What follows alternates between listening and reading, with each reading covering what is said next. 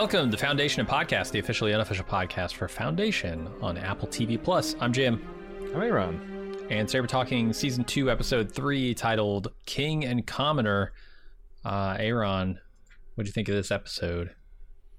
I like this episode. I thought the introduction of two major characters, uh, Hober Mallow, you know, there's what a introduction his character had in terms of just the concept last episode. Mm-hmm. Uh, a warden dying, screaming with his names on his lips, his name inscribed on the the vault itself. Um, instantly appealing, interesting character. Somebody, it's like, why? Like the whole big question you have is why the fuck would Hari Seldon want to essentially get Han Solo? Mm-hmm. You know, like how could Han Solo be the key to anything, right? How how could some scoundrel uh, vagabond, con man, flim flam man be that. And then the other, um, at the other end of the scale of gravitas and importance is General Bel Riose. Mm-hmm. Um, we talked about like last season, you know, when they uh, black black bag that poor young woman and sentenced her in eternity to sensory deprivations. Like, wouldn't it be an interesting idea if like you know we visit somebody that gets visited some of these exotic punishments by empire and they and like kind of Bel Riose is not that because clearly he wasn't you know memory hold for an entire lifetime but mm-hmm. what doing six years of just the worst kind of labor thinking that your family's been murdered uh and then just out of sheer duty you come back uh, full knowing that this is such a treacherous uh, institution, a, a, poorly led institution, but you do it for the people. I thought that was a really cool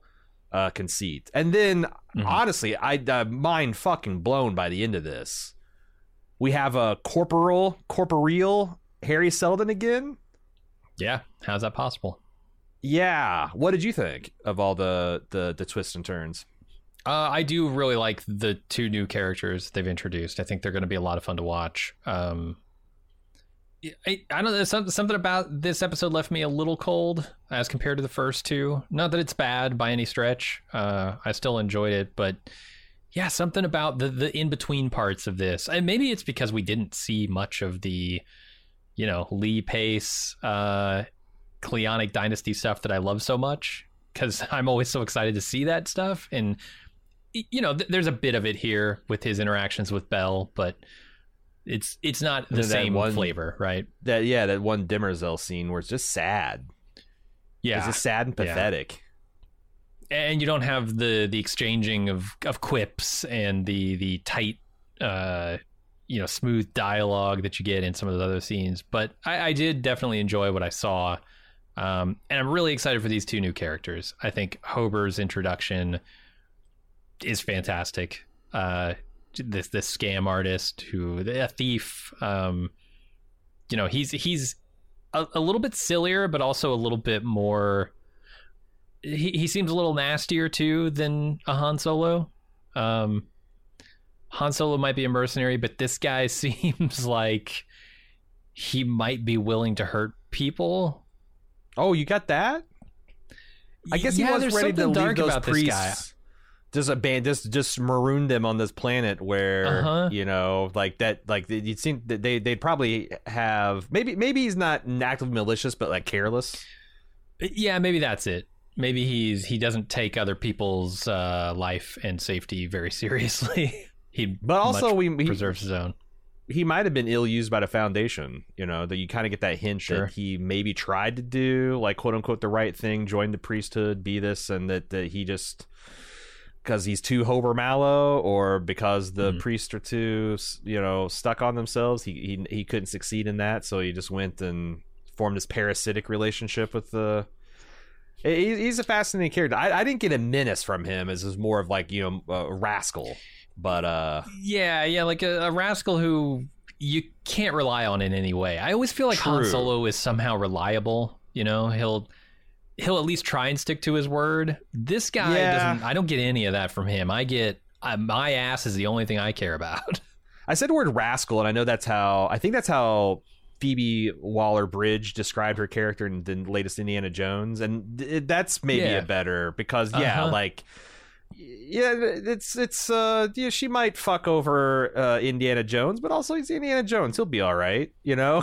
Sure, like- yeah. I'm watching I out for myself. Everyone else must be doing the same thing. Right, right, yeah, Yeah. yeah, yeah, yeah. But, it's, I- I it's a really he fun introduction. I the I don't know the uh, Titans prick thing really got Oh, me. I, it was hilarious.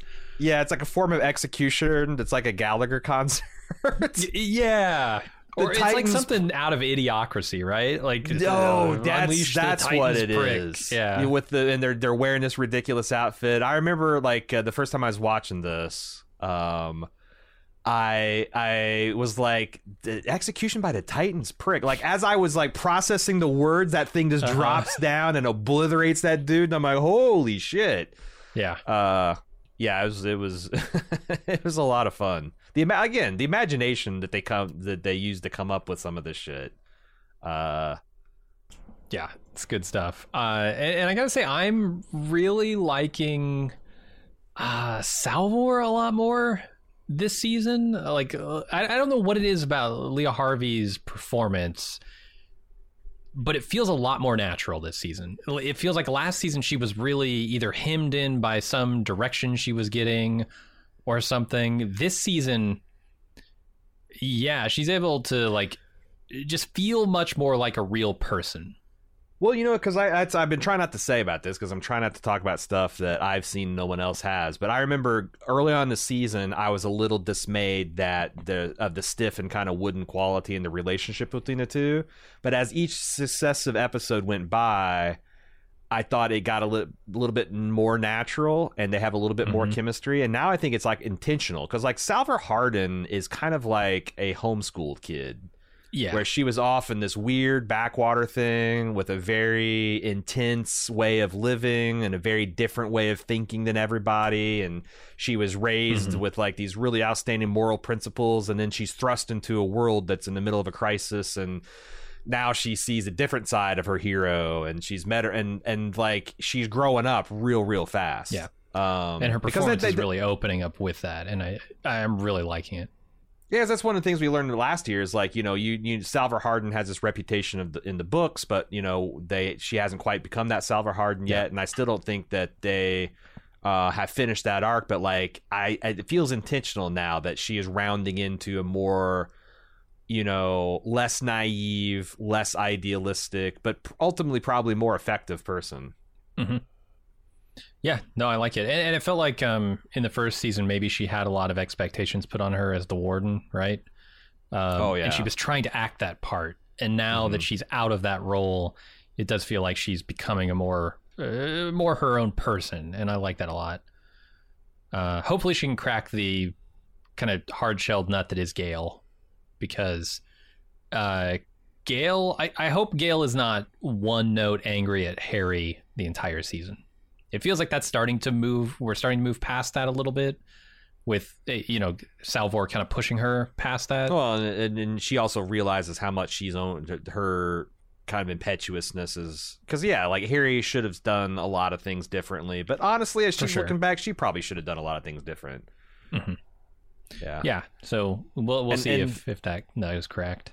there's this potential trinity of uh, Gaal, Salvor, and Hari that would probably be pretty entertaining, especially like this, Oh, yeah. uh, you know, slightly mad artificial construct that's now back encased in meat again. Right? What is he going to be like?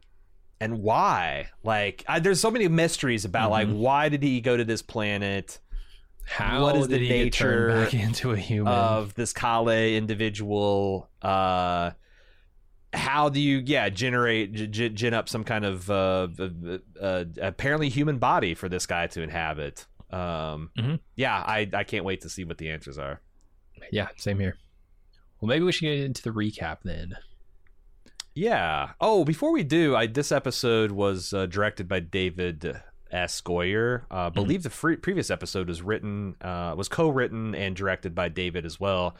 Uh, we've talked to him since we started doing this podcast, or since the first podcast came out, and he mentioned that he would be uh, happy to come back to the podcast and talk more Foundation. We, of course, would be thrilled to have him back. Uh, he indicated that maybe ep- uh, episode six would be a nice little mid-season point for us to catch up, and then maybe we can do another wrap up, uh, answer your guys' questions and stuff. So uh, keep in mind going forward if you want to put uh, Goyer's name, like uh, G O Y E R, in the subject line. If you want me to give special attention to anything that you would like to ask him, I can't promise that I'll send everything in, but yeah, if you got mm-hmm. a you got a question uh, that strikes our fancy, we'll we'll pass it on.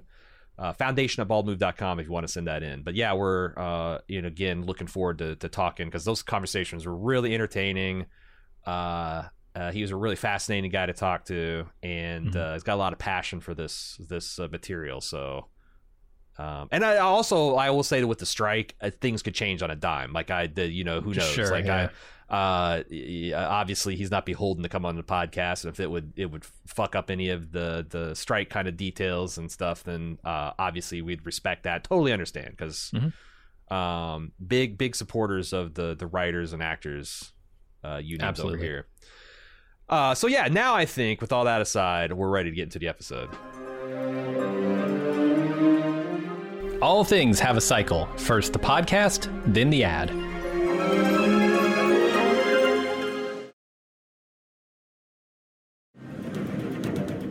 Math is never just numbers. This isn't just a podcast. We're back with more foundation.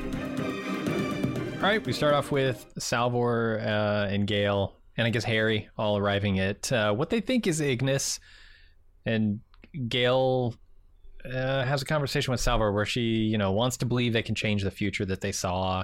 Salvor doesn't think they can, and then Hari pilots them down to the surface of this desert planet with abandoned mines. It's not Ignis. In fact, uh, it's it's oh, what is the name of this planet? Uh, Una's world. Una's world, right? um, an imperial mining site that has been exhausted and abandoned 3,000 years ago. Uh, Gaal and Salvor want to know what the fuck.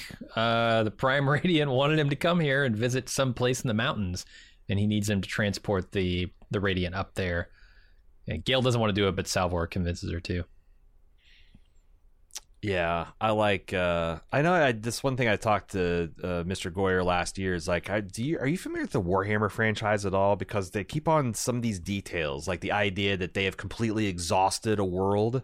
Mm-hmm. And then left the renegade mining equipment to just decimate the population is something the Imperium of Man would do, and uh, it's like one of those like yeah, it's chilling. The idea that you could suck a world dry Mm-hmm. And then the last act of the mining equipment as it grinds the people's blood and bones, the paste or something, is just so you know grim dark. Uh, is that like it. is that a mercy killing because their planet is now a, a barren husk that won't support life? Is that I don't know. There's because I, I just you like what I just that? read an excerpt from a story set place in the Warhammer universe where they talk about this, you know, this industrial world where they've they've they've taken all its oceans, uh, all of its mineral worth, uh, none of the animals uh, that used to be there extinct. It's it's irradiated and inhospitable, and they, nothing can grow there. And like the Imperium is like pulling up stakes, and their like last announcement to the population is congratulations, you no longer have to tie this anything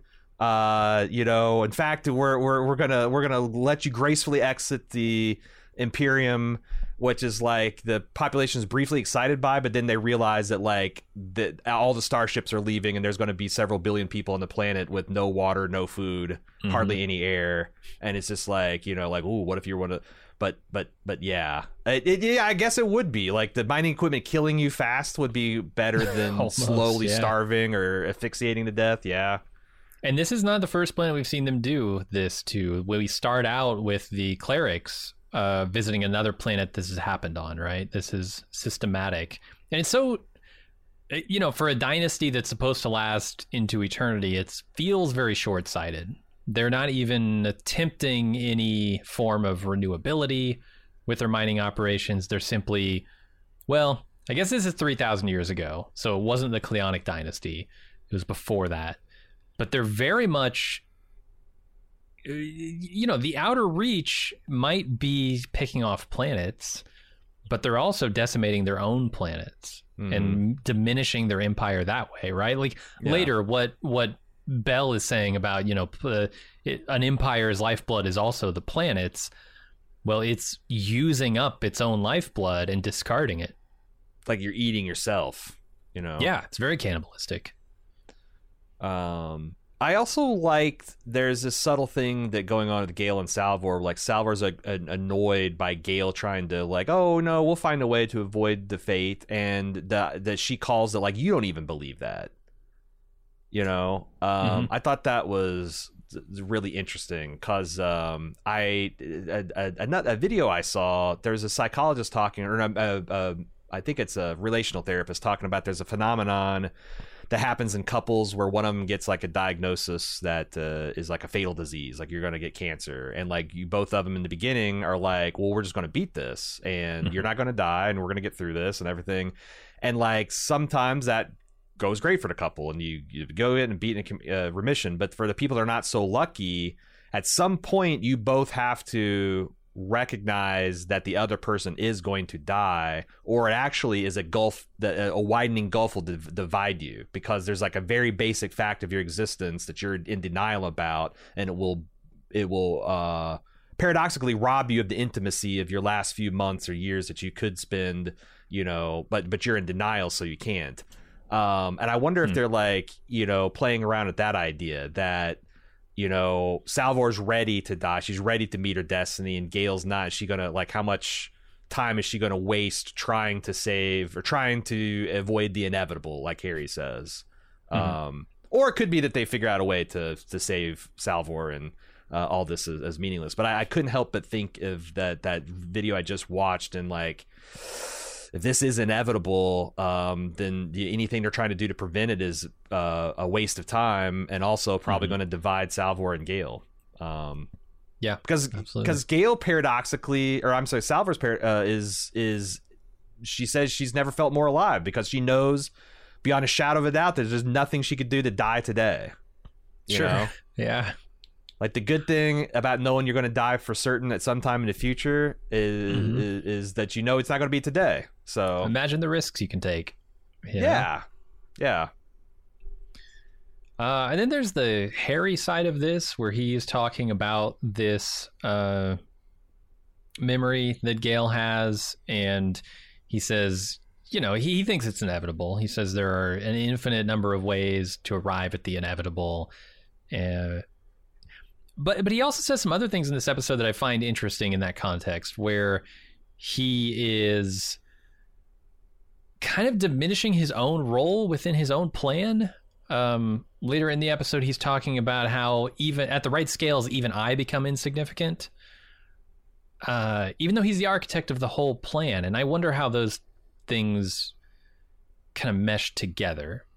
Well, especially since in the books that felt very much right that yeah mm-hmm. hari eventually you know he starts this thing but like you know the the elegance of the plan in psychohistory was that it unfolds without his direct involvement um Except clearly he's that's pulling the... strings in the current you know he he talks about how oh i'm pulling some very small strings here making very small changes in the current to affect right. the the future but now you got multiple haris rolling around one that's flesh and blood again mm-hmm. um mm-hmm. like does his role diminish if he just never goes away it's a good question. I mean, it, potentially he could die now, also, right?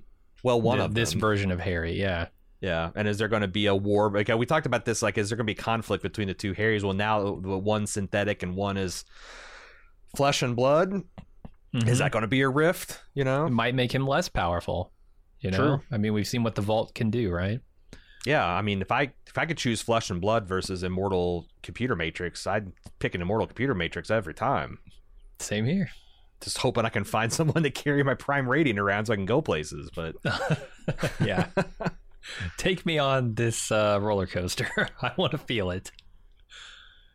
Uh, so on Terminus, the director's council tries to figure out the meaning of the vault killing the warden, and but there there's a big argument. You know, Poly and him are butting heads, but he manages to convince them to find Hober Mallow. I wonder what Salvor would know there's, a crystal bust of her in the uh, you know the the high council meeting room or whatever of the foundation. Mm-hmm. You know, she is like a minor prophet now. Yeah.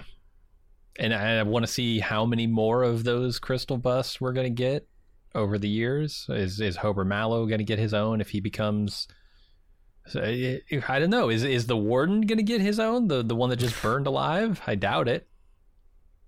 But Hober Mallow might.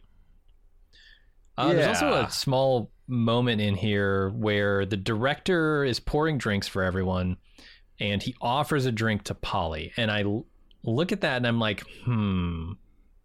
They made a big deal about his drinking in the last episode. Is this the director kind of trying to sideline Poly to get him to indulge and and him not be able to be an effective voice against what the director wants to do? Yeah, no, that seems like yeah, you're you're leaning into something that they're struggling with that's making them less effective. Um, that's probably dulling them, not making them as sharp as they could or should be. Mm-hmm. That makes a lot of sense. yeah. Uh, it's it's a pretty shitty thing to do, but this guy seems shitty. Yeah. Yeah, I mean, there's a certain ruthlessness to the foundation. You know, like this guy, you know, the Mhm. first episode when he's talking about War of the Empire, it's like he can barely, he's like, oh, I can't wait. We've been, we're ready for it. Like, it's it's hard to believe a director foundation would ever be excited about open war, you know? Like, it, it might be inevitable, but why would you, like, lick your chops about it? Yeah, it's gonna be costly no matter what. hmm Uh, the other thing is, I do wonder if you know the, the guy eventually agrees, like, okay, go out and find Hober Mallow. Uh, but I think there's an opportunity here for bad things to happen while Poly's gone, because Poly is the only voice in this room looking to find Hober Mallow. I wonder if the director is going to try anything with the vault I while mean, he's if- gone. More people want to die screaming. Um, they, and they have Right, like a they have this like whole line of armed wardens cordoning off the vault. So it's like I don't know if they're going to try anything. But then again, if Mm-hmm. Poly and put a different plan into motion because he's not on board with the Hober Mallow gambit, which I, I don't know what the alternative is, right? Like, and I I totally I totally understand now having met Hober Mallow why he would be skeptical to put a scoundrel, a rascal. sure. Uh, yeah, like, why he would uh, want to insert that into the vault and just see what happens, you know. And there's also like you could, Mhm. you know, the like someone said it could be a warning. yeah, he says get Hober Mallow. What what, true. what is that warning? I I didn't buy that It's true. argument. Yeah, yeah, yeah. That seemed thin.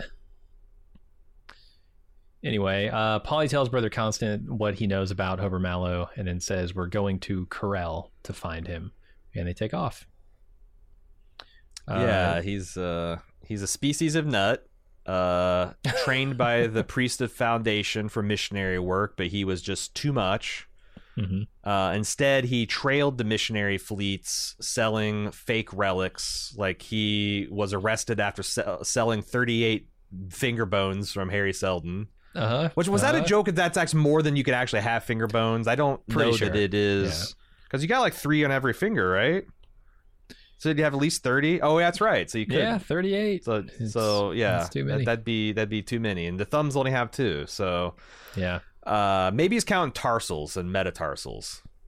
Sure. I don't know. There Um, could be 50 bones in each of my fingers. I wouldn't know. and you know leads the question of like, well, why would the prophet choose him? And Poly kind of wryly observes that he, the prophet, had a sense of humor, and maybe it's some of that. Um, but also. There's some admirable qualities, like saying that someone views a prohibition as a personal challenge. Yeah, if someone tries to restrict someone or someone says something's forbidden or you shouldn't do Mhm. that, someone questioning, like that's a. I think you could be an asshole by questioning too much, and after you've given a good reason doing it anyway, you could be selfish and self-destructive, but not necessarily. That's another way of saying someone's curious and inquisitive, and uh, is Yeah. is is not stopped easily by social pressures or things like that. You could see that would be very valuable for dealing with, you know, these guys like the Commodore. Uh, Mhm. and the Foundation also, I'll put it out there, not above tricking and flim flamming populations already. So maybe Yeah. you need Hari himself is a little bit like that. maybe a con man at the top is the the, the right man for the job. Yeah, my notes say if it's forbidden, Hober traffics in it. Sounds like a fun guy. Yeah, I, I could see it, and he definitely is a fun guy. We'll see later. I really like the space folding effect that they have on this little the spirit, the, their little ship. Uh, it looks like it rips like a thin line in the fabric of space time and kind of slips into it. It's a lot less Mm-hmm. kinetic than the Imperial tech we saw from last year. It's it, it feels a little bit more efficient and elegant. And I don't know whether they were going for that or if that's just like a slightly different take on the jump drive effect. But I thought it was cool. Yeah, and then when they jump, uh, when when they get to their destination, I noticed this last episode. It kind of has a line that comes off at that forms into a wisp of like Mhm. some gas or something. Yeah, and there's like just the- dissipates. The the lines there's like some kind of thing that's like drawing the line out or something. yeah, it's cool looking. It is very cool. Just this ship taking off into the the night sky, I thought was lovely. All right, we're back on Una's world. Una's world. God, that feels wrong to me because of Star Trek right now. But Yeah, it's Una Chin Riley. Yeah. uh, there's a there's a long lost the fifteen thousand year connection between this and Star Trek: Strange New World. Uh-huh. Uh Gaal walks Hari out to the mountains as he tells her about this planet. He also tells her that she likely can't change the future, and they argue about it for a while. And they arrive at a cave entrance and head up a massive statue toward what Hari describes as an old friend. You know what's fucking sick about this scene that I Hmm. only realized on the second time watching it? Hari Seldon doesn't leave footprints in the sand. Oh, nice! I didn't Him and Gaal that. are watching right next to each other, and it's like Legolas and Lord of the Rings, where it's just like he's not sinking. And I don't, because like some of it look practical. They actually zoom in on his feet as they approach the tunnel, Mhm. and it looks like Jerry Hari is walking on solid ground, but it's still like it. It's nifty. It's it's airtight, and it's one of those little things. It's just, Yep. of course, he wouldn't leave footprints. Yeah, but- he's all digital. It's it's subtle, but it's it's really really uncanny when you actually look at it and like rewind. Like, wow, how did they? Uh, it's it's a nice effect. Uh, I guess he doesn't walk anywhere once he's human in this, right? So you couldn't say, "Oh, did they remember to put the footprints in?" Once he yeah, no, he's human he's- He doesn't actually walk on sand when he's flesh and blood. But yeah, uh, he's lifted into the air. this is where Gaal gets a little bit of the chip knocked off of her shoulder. You know, where he, you know, she's trying to say like, well, what's the difference between what you're wanting to do, what I want to do, and he's got an answer for that. And then she's like, well, you're the one that didn't even leave a psychohistorian behind. He's like, I meant to, you know, Yeah. you were supposed to be like, who knows, in an alternate universe, you could have guided Salvor and uh, you know who who knows what she would would be at this point. and he kind of like lands a couple points that that uh that hit home for her Yeah, but it's all really Raych's fault. I mean, that's the Which thing is is, another everything way- he's saying about Gaal really should be aimed at Raych, but he's dead, so you and can't. also ultimately like how does hari dodge these criticisms too because ultimately this is his Right. plan and you know he's he knows more than anybody you can't you rely on single individuals to do things so like why were all these single points of failures there hari or are there Oh, who right. knows Yeah, we don't know. um in, but I, in infinite number of ways to arrive at the inevitable. I like the line that he has that the emperors are hollow men who rule over hollow worlds. That was, uh, you know, like how many of the Yeah. imperial planets are these dead worlds too? Like, I right? bet Do they, don't still keep- count these as? Well, I of the imagine they count them, but I bet this isn't what is on the galactic news. You know, how many Yeah. of these these uh, sucked out worlds that they've got. Um, they used to be Mhm. like you know have these cities and these statues and yeah, thriving industrial time. Uh, there's uh, Yeah, monuments to industry. I think is what he calls these statues. yeah, yeah. Uh, which at this point is kind of a cruel joke, right? the monument to the industry that completely ruined their planet, killed now everyone to- on it.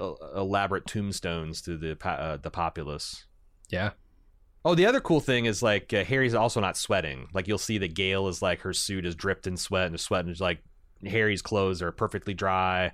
Never has Mhm. any sweat on him. He's not leaving footprints. I, I just, I just, yeah. I'm- Obviously, he's a hologram, but it's, I, I, I like that as attention to detail. yeah, for sure. All right, we go over to Lepsis Penal Colony, where one of the workers stops working, so he's killed by a guard. Uh, a guy goes over to try and help him out, uh, and then Demerzel lands, and turns out this guy is Bel Riose. She gives him an offer to lead the fleet.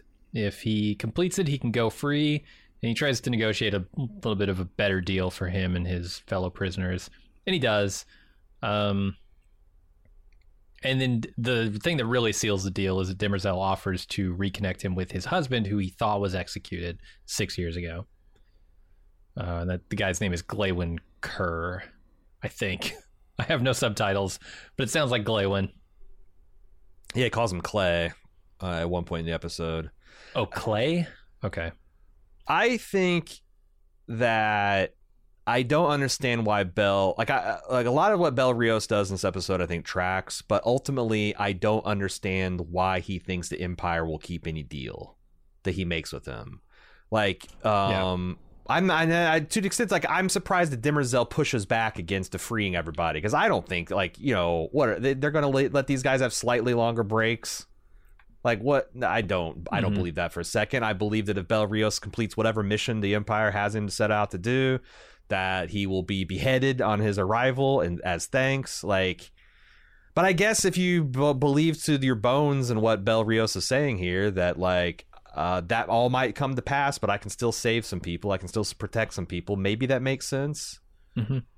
It's and just I think Demerzel uh, pushing back is kind of smart, right? Because if she doesn't, if she offers him everything he wants without a moment's hesitation, I think he worries a little bit more about you know the outcome of this plan. Hmm. But I, I just don't think he's a stupid stupid enough to think that the Empire's going to keep his world. I mean, no, he seems very smart. Yeah, he's like his leadership leadership is capricious and unwise. Therefore, he can be trusted. That's not where that. Uh-huh. and he's also ballsy. Like you know, he's uh, oh, they've already taken everything from him in his mind. And Demerzel calls back and says it's time to lead your troops again. And he's leading off with his anti-day rhetoric. Um, Uh-huh. Yeah, he's got nothing to lose, I guess. I mean, I guess at, that's at. Worst, he's taken out of the labor point. camp and yeah, Right. gets to Yeah, if he- spend his last days on his ship with his old crew, right? Yeah.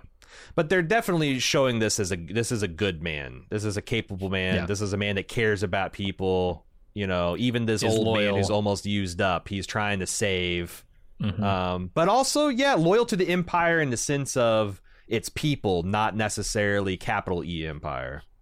Yeah, and true to his word, he's honest. Um, yeah, he seems to have uh, many very good qualities. Let's say. Lawful good is this what Yep. this guy's whole thing is? uh, but not hundred percent lawful good because he will disobey an order from time to time if he thinks it's in the best interest of uh, the empire. Mm-hmm. Guy's little uh, uh, laws of humanity that he's following. Oh yeah, his three his three rules of Got to be loyal to the empire. human. but you can't allow through inaction or action uh, imperial citizens to come to harm. Uh huh. Yeah. All right, Gaal and Hari continue to a door with seemingly no way in. Um, they do figure out how to open it though and find Kalle on the other side. Hari tells Gaal to go back to the ship and leave if she doesn't hear from him in six hours. And he enters the chamber and the door closes, locking her out.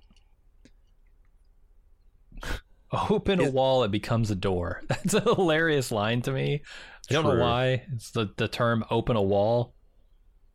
Honestly, it becomes Yeah. a hole. Whether it's a door or not, I think is debatable, but yeah. Um, what what's your feeling about this Kalle? my feeling? Is this a Just- real person?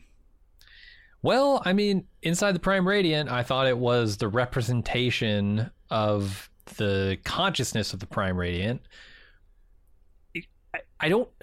I wonder what's happened here. Is this something where the Prime Radiant, being in close proximity to this facility, whatever it is, already transfers out the consciousness of the Prime Radiant into this facility? And that's why we're seeing Kalle? Or is this something where Kalle is maybe flesh and blood out here waiting to meet Hari at a designated time or is another copy of Kalle or the real copy of Kalle I there's so many possibilities here it's Im- impossible to really know yet Yeah, and, and Hari drops the name of uh, Alana, his his life partner that also understands the Prime Radiant. I wonder if Uh-huh. they're if if uh, the one uh, one fun storyline to explore would be like what if there are multiple fathers and mothers of the Prime Meridian that were in on it with Hari and have Mhm. committed their consciousness to some kind of digital form. Could could be, yeah. And that they're Mm. like gonna but like i don't know to what end because i don't know what that adds or does to the story but like i because i understood i thought Kalle existed a long time ago i thought it was I what the, so, i remembered from the first season that she was long dead only her writings are left behind So it's probably not Um, a physical human Kalle. but to answer your question directly i don't think the prime radiant went there and then Kalle sprang forth from it and opened the door i think the prime Ri- No. uh prime meridian the prime radiant was drawn to this location and met a presence that opened the door that was Kalle. That's how I took it. Okay. Is this Kalle just another representation of an artificial intelligence? Is that just how they manifest? These are two My- different artificial intelligences representing in the same way. My feeling is yes, yeah, because she says what does she says? I have the means to sustain a digital a digital form. Uh, I, I have the means to keep a pure digital form in existence. Like, but why would you, unless you yourself, you know, why in this abandoned planet? Why would you have a system to maintain holographic beings? Unless, yeah, I think so. And also, Well, doesn't uh, say only got one life sign at the end, even though we know Kalle was Right. standing right there. So, like, I think So that's not pretty human, yeah. Pretty good evidence that she's not not, not a biological life form. I don't know. I've seen enough Star Trek to know that you can't scan through most caves. True. So- That statue was made out of anti corbonite Mhm, that mhm. famously reflects bioscans. Yeah. Yeah. uh, no, I'm kidding with that, but you're probably right. That's not a real person. Um, there's, I lost, I lost what I was going to say about Hari because he said something interesting in one of these scenes about her, but maybe I'll remember it later. Anyway, let's go over to Korell, where Hober Mallow manages to steal a precious jewel from uh, a dignitary whose name I think is Condor Argus. hmm Um, but he doesn't get out of the area in time and he gets arrested. This is a really cool scene, a great introduction to this character. I am really surprised that the tech that they're showing off here actually works. This bracelet, well, what seems to be a bracelet that can swap places of two people wearing A Castling device. That's a cle- I like. I love the name too. Yeah, yeah. Where you know, if I guess if you're not familiar in chess, if you have direct line of sight between your rook and your king, you can. And they haven't not moved. exactly, They haven't but moved yet. and they haven't moved yet. You can not exactly, but more or less swap places with them. Yeah, I wonder if because the first thing I thought of is this is an elaborate trick. Like, Yeah. when you look Uh-huh. at it, it almost looks like a hologram is covering the Commodore when he turns into it. But like, the more I when I watch this more times, it's like, no, I actually think they switched places. Mhm. So, at least some kind of short point point to point teleportation is uh that but that doesn't surprise me why would that why would that surprise me No, technologically, I guess it doesn't, but uh, we haven't seen it Yeah, it before was- yet though it was something new, definitely. Uh, it's really cool, and I wonder how it could be used in the future, cleverly. It could be a way for a darkness to escape uh being obliterated A darkness to escape being. yeah you know brother darkness when he's he's about to be disintegrated by the particle beam if he had one of those Oh, bracelets dusk. he could Yes, well yeah that's what he becomes brother darkness as soon as he starts I to walk towards that. the portal at that little handoff ceremony when there's briefly four of them gotcha. But like I think that that might be a cool application. Like if this Uh-huh. day who seems like he thinks he is an individual more than the others, like I could see him trying to duck it and I don't know if Demerzel would be like like you could like he could castle like one of the decanted clones in there at the last Uh-huh. minute. Yeah, or one of the uh, uh, maybe decant the clone and castle in one of the less desirable brothers. Yeah, yeah, know? the former brother Dawn. I think that's the that's the one that jumps to my mind. Um because yeah, otherwise it, it, but it might it also like I'm gonna be looking uh I'm gonna be looking at Hober Mallow going Mhm. forward for for some castling possibilities here. yeah, definitely. Um, yeah, it's just a it's a fun scene, and Hober Mallow seems like uh, a slippery guy you want to keep an eye on. I thought it's funny in that the in we go into the David S. Goyer of this show is I noticed that the in the long list of atrocities you could you use for this technology for they mentioned sewing bombs into prisoners. Uh, Goyer is one of the credited writers on The Dark Knight, which features the Joker sewing a bomb Uh, into yep. a prisoner. And I'm Nice. wondering if that's like a little like wink, you know. Uh-huh. In which case, I saw it. I, I got the wink. Mhm. Uh oh, our dynastic empire is experiencing some genetic drift. We'll be right back.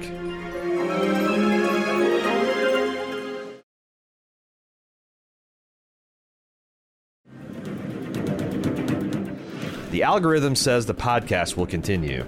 Welcome back to Foundation. All right, Demerzel gives Bel a chamber in which to clean himself up, but he wants to be a disgusting mess when he appears before Day, and he does that. Uh, Day gives him his mission to find out if the Foundation is a threat to Empire, and he asks to speak frankly and privately with Day. And when he does, it's a lot of insults.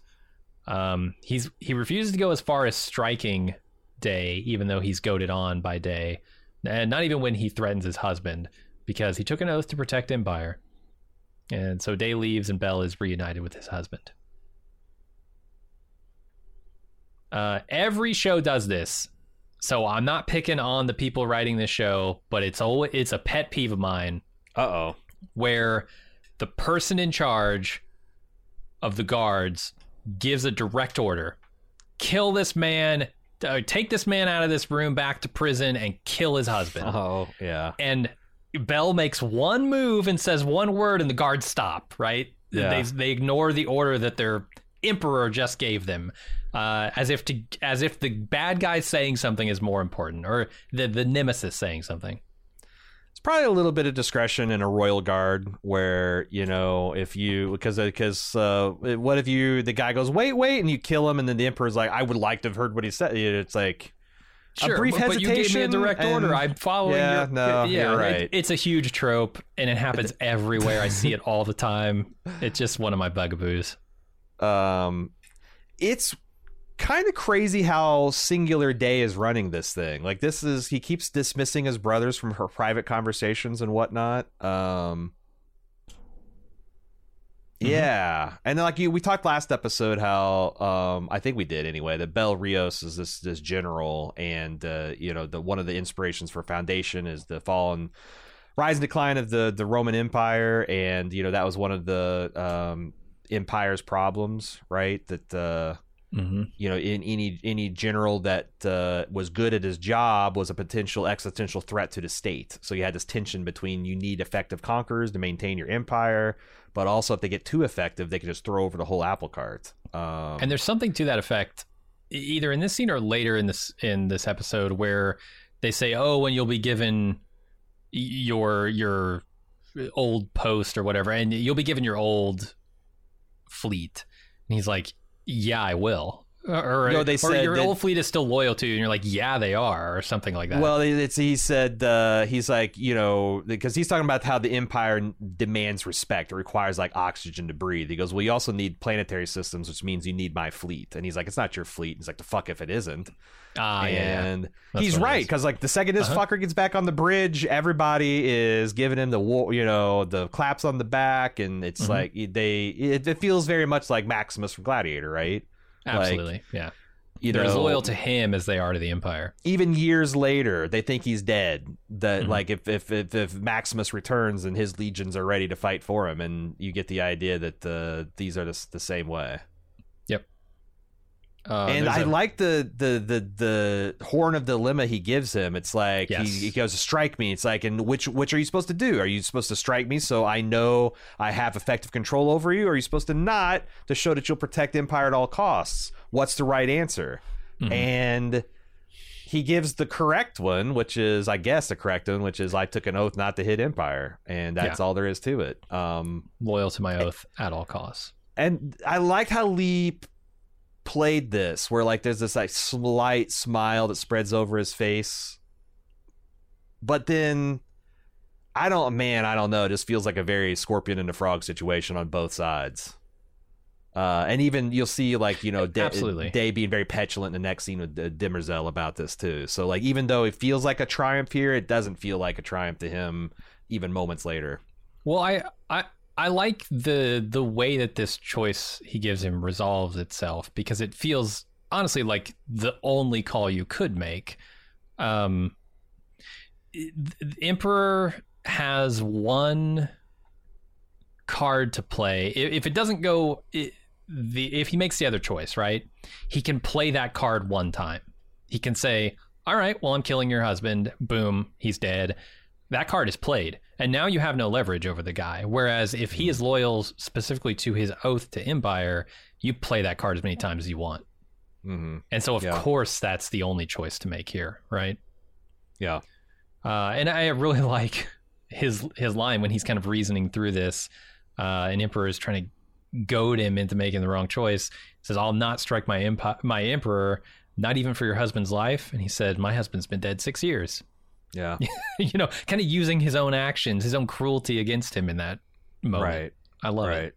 And also, like, I don't even know that he's not dead. You know, But just yeah. you're saying Yeah. he's behind this door, which makes the next scene very powerful of their reunion. Yes. Yeah, it is. This tearful reunion is very powerful, especially, you know, the the way he's so standoffish. And you see it from the very beginning of the scene. He doesn't run up and try and hug him and and kiss him and like he's very standoffish cuz it's been 6 years. He doesn't know what what they've told him uh his, his husband about him while he's been gone. Uh he looks like he looks, he smells like he smells. He doesn't want this to be the the reunion interaction that they have any more than it needs to be, right? And Yeah, he's and you know go clean the- up in a scene later. I thought this was because I could see like uh, couples in this situation in modern times, like behaving like where you're approaching trembling, and like then when you actually make physical touch, like the fact that it's real, this is really happening, like overcomes you with emotion. But in this era, where as far as he knows, this could be a hologram, this could be someone Yeah. dressed like that. That physical touch, I've seen that this is something real, a warm, living, like it's like a double confirmation. hmm Um, and yeah, the fact like clearly the physical touch is such a big thing to him, and his husband wants to hug him, but he also is so proud uh, that he's like, I'm not ready for this because I Yeah. I'm still a prisoner uh, with bad teeth and Uh-huh. lice. I want to meet you as your actual husband. And there's this really tender scene of them.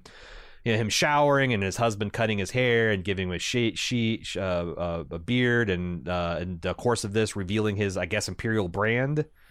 Mm-hmm. that uh, I wonder how like is every person in the Imperial Navy get this uh, branded on their back of the neck or is this just for like generals or something? Or is this like a voluntary it's a- thing? He did like a tattoo. No, I assume this is a prison camp, a labor camp thing. oh I- really This is a punishment. I don't think this is part of. oh the I took this as like you know the SPQR type things that all the Roman legionnaires got you know as tattoos maybe. or something is like a solidarity thing but yeah in the back um because what he says later about you know the, those decisions kind of leaving a scar on you, and then Mm. you know he touches the back of his neck where that that brand is. it could be I think that's what they're getting at. Uh, and and uh, you don't notice it when before he cleans up, but there's a pretty big age disparity between these guys. Uh, I would say Bel is maybe 20 years older or so than his Glawen. I think that's his huh name. I didn't I didn't catch that I guess Pretty sure. I don't. I don't know if they're like trying to do anything with that, but we'll see. I guess as this relationship becomes clearer, comes more into focus. Okay.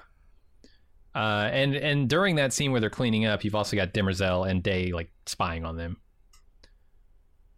and Day is just really in in the grips of this existential doubt where he has got the result that he sought out and wanted after Demerzel convinced him but he's like is this good policy is it the echo of good policy is it the genetic sense memory of good policy like if any of my thoughts and actions my own um and I think it's also interesting when like, Demerzel tries to soothe and you know says you're fine, you're doing well, your empire, and he's like keep going.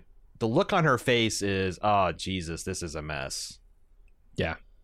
it's not a look of um you know the the in last season the Cleons even as they were declining, like it seems like she had a lot of affection for them, like they were her children or you know at the very least pets or something. This is not. It doesn't look like she's got that same feeling about this particular Cleon. Yeah, Even it as seems she's like she's losing to- faith in him. Yeah, yeah. um, which you know could be pretty bad for this Cleon. Uh, we saw what happened last season with Brother Dawn, who got out of line. hmm There might be some consequences for Brother Day here, but we'll see. Snappy, snappy. Mhm. But you never know because I also it could be that she's this.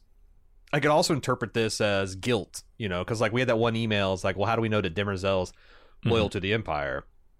Like, what if she's behind this degradation and she's like, oh, you guys, you just didn't have a chance because I've I've cut the legs, genetic legs out from underneath the young man, and Mhm. she's like, you know, like resolute but also regretful that she's having to do this to people she cares about. That's another way you can Yeah. interpret it.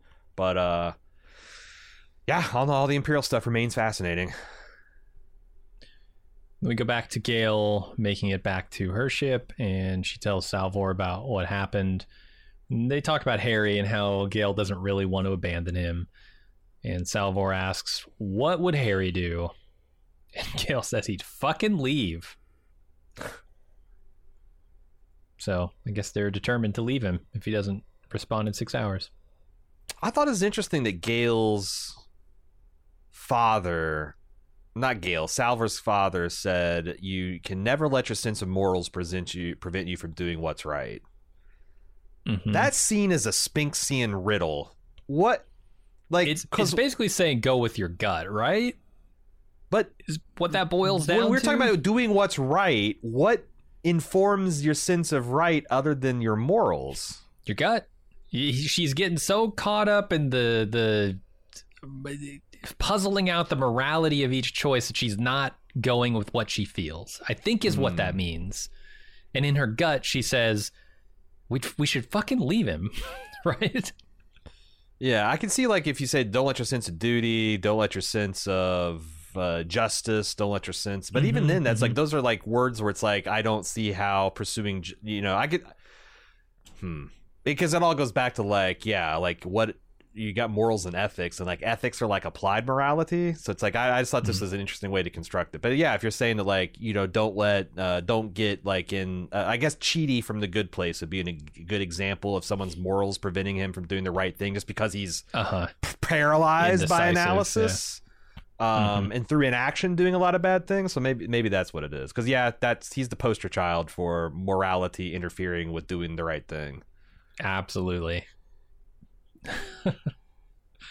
uh, all right, let's move over to Poly and Constant arriving on Korell, where they find Hober Mallow up for execution by Titan's prick. Uh, by the titans prick Poly tries to use his status as cleric to postpone his death, but it's no use. Um, instead, Hober's got his own plan. He manages to swap places with Argus on the execution block uh, and make it out to Poly's ship, and he takes off just as Poly and Constant jump aboard. They kick him out of the pilot seat and drug him into submission as they head back to Terminus. i will say that i saw this coming a mile away because you know i i saw him pull that thing off the hand the the cuff before they they take him into custody Uh-huh. i'm like oh this is and then when they put a mask on his face i'm like oh there's the commodore the commodore is going to end Uh-huh. up in that there giant's prick seat and uh, he sure does and i actually thought that he was going to die Me too. Like, oh I thought they were wow what that's going to be fucking wild but But then uh, you'd be chased to the ends of the empire, right? Like that's probably that's a bridge too far. Escaping is one thing. Murdering the yeah you can't get away with that. Yeah. Um and like some of these things like again I, I have hazy memories of the books but i'm pretty sure this car- coral like there is there's more plot to deal with this particular planet i know think bel so. rios was a pretty i think is a was an, is a, an important character in the end of the first or maybe the early goings of the second book so yeah, they're they're definitely Mhm. continue to playing jazz with the material because they're interweaving these. You know, Hober Mallow again as a as a, a named character. Um, yeah, yeah, I'm I'm very curious to see how because you know what the the patterns from previous uh season the season is that uh, these people are going to be changed and expanded greatly. You know, Mhm. from being like a, a couple paragraphs to you know potentially seasons long. So, uh, yeah, I'm. I'm uh, I think this planet looks funny. I like the enforcers. Mhm. Uh, I like this the style. I love, yeah, Hober, Hober, man. He's when he's giving his big speech about his last words, right? And he's like, "Oh, it's a shame that we never got the opportunity to sit down and, and as friends and talk and maybe Mhm. charm enemies into new friends." and he looks over at the guard who's Mhm. like running the execution operation, and she's Right. like. "Mm, "No," but you know. There's a certain charm to him. Maybe that would be possible. I thought that these uh, the, all the military, all the um, the government officials look like they are the naval troops from the Fifth Element. You know what Okay. I'm talking about? Like it Uh, has like yeah, that kind of yeah. yeah. All the I, people I around the it. the president most of that movie, right? I thought the Commodore looks very much like yeah the presidential advisor that uh, Mhm. kind of pervs on Leeloo at the beginning. Um, I was thinking which I Star think suits his Wars. There's a- character. There's a very like big Star Wars vibe in these uniforms um, with the Oh, Imperial yeah. officers. I think. Uh huh. Uh huh. Very, very, you know, uh, militaristic, authoritarian. Yeah, exactly the kind of thing that Hober might want to get one over on. Yeah, and you can see like brother Constant is a little attracted to him. Like she likes his confidence, and he's like, "Oh, he's confident." And Poly's like, "He's appalling." and then as they realize, like, "Oh my god, he knows we have a jump ship. He's going to try to steal it," and they like barely make it on board. Mhm. Um, and I again, I really like the ship. I'm really a sucker for variable geometry ships that like you know i don't know maybe because i grew up in an era where all the coolest airplanes had the swing you know swept wing swing wing f-14 kind of things going for him. but i i do Mm-hmm. i do love a ship that uh, does a little bit of transforming when it gets ready Yeah. to fly All right, Glawen suggests to Bel that they run from the Empire. He refuses because he has to protect everyone from Empire's poor decisions. Glawen gives him a necklace with a pendant and calls him General, and they fly out to a ring of Trantor where he's u- reunited with his old crew, and they jump toward the outer reach. What do you think is going on with this uh, necklace it's a badge of office does it actually do anything else I assumed it's just representative of his station, but I, I don't know. I don't know. so this is just that's just that it's just kind of like a welcome back general it's not I think Any, anytime I see a I got, gadget being handed to somebody with an inset shot, I think, oh, this is something to remember for the Yeah. future. It very well could be. Uh, But also if it could, has like powers. I don't know if it has an inscription that'll be important in an Indiana Yeah. Jones kind of way later. Who knows? He's gonna have to put it on a two meter staff, Uh huh. go to Shine a Cleon, light through it. Cleon's bathtub, and put it into the drain on the solstice of trans. Yeah, Yeah, we'll see. Um, we'll see. But yeah, he's like this, like where you know his husband's trying to make like, hey, you know, now we got our fleet back. Why don't we just fuck off? Mhm. um and because you know you got the loyalty the the the people do it and he's like look i'm not a revolutionary and as much as i'm a revolutionary i'm even less of a deserter because Mhm. the fact is there's all these trillions of people that the emperor thinks is disposable and i'm the one man that isn't and because of that my duty is to protect all those other trillions now Yeah. this seems wretchedly naive but i want What, it to that- not that he- be that he could do anything to protect that these he's people. going to be able to do something to protect the people and outsmart Cleon and and be Mhm. able to uh, rein in the worst of Cleon's impulses while he protects, while he be, is faithful to Emperor. It seems like that's just uh, you know w- w- wish wishing that's just whistling past a graveyard. Um, Yeah. Wishful thinking for sure. but But what uh, are the what's the alternative here, right? He's Yeah. fiercely loyal to his oath and to the the people that he wants to protect. He's got to at least try. Yeah, they could, they did there's some interesting world building here, which I think the show does so well. Like the salute, the the Imperial Naval salute is essentially an inverted Klingon salute with like tapping uh, the insignia of the Empire in their heart. I thought that was cool. I like Nice. the spacer teasing the the general about being space sick. Mhm. Um, and that they have like you can see that this is like a crew on the verge of mutiny because even the spacers like recognizing uh the way they all suffer under the emperor's heel You know, Yeah. they're all controlled. None of them are trusted. None of them are valued or treasured. Um, and then yeah, they jump off with a big ass fleet. What is there? Twenty ships in this? There's a lot of them. Yeah. More? Uh, I, I was wondering. I don't know if you saw this very closely or looked at it, but are the jump ships slightly modified now? Do they look a little more? They looked a little more Star Warsy to me. A little more Imperial Star Destroyer. Uh, It looked like they were the same- covered kind of things, Yeah. but maybe not. It looked like they had the same basic plan, the the kind of Uh-huh. knife shape with the offset core and one end of it that was um but I noticed like I don't think the and it makes a difference in civilian and military because like I think they've slightly changed the jump effects. Um oh, okay. or maybe those are just the civilian liners that do the really fancy uh, jump that we saw last year in the first episode. But they might be a little sleeker, maybe a little bit more metallic looking.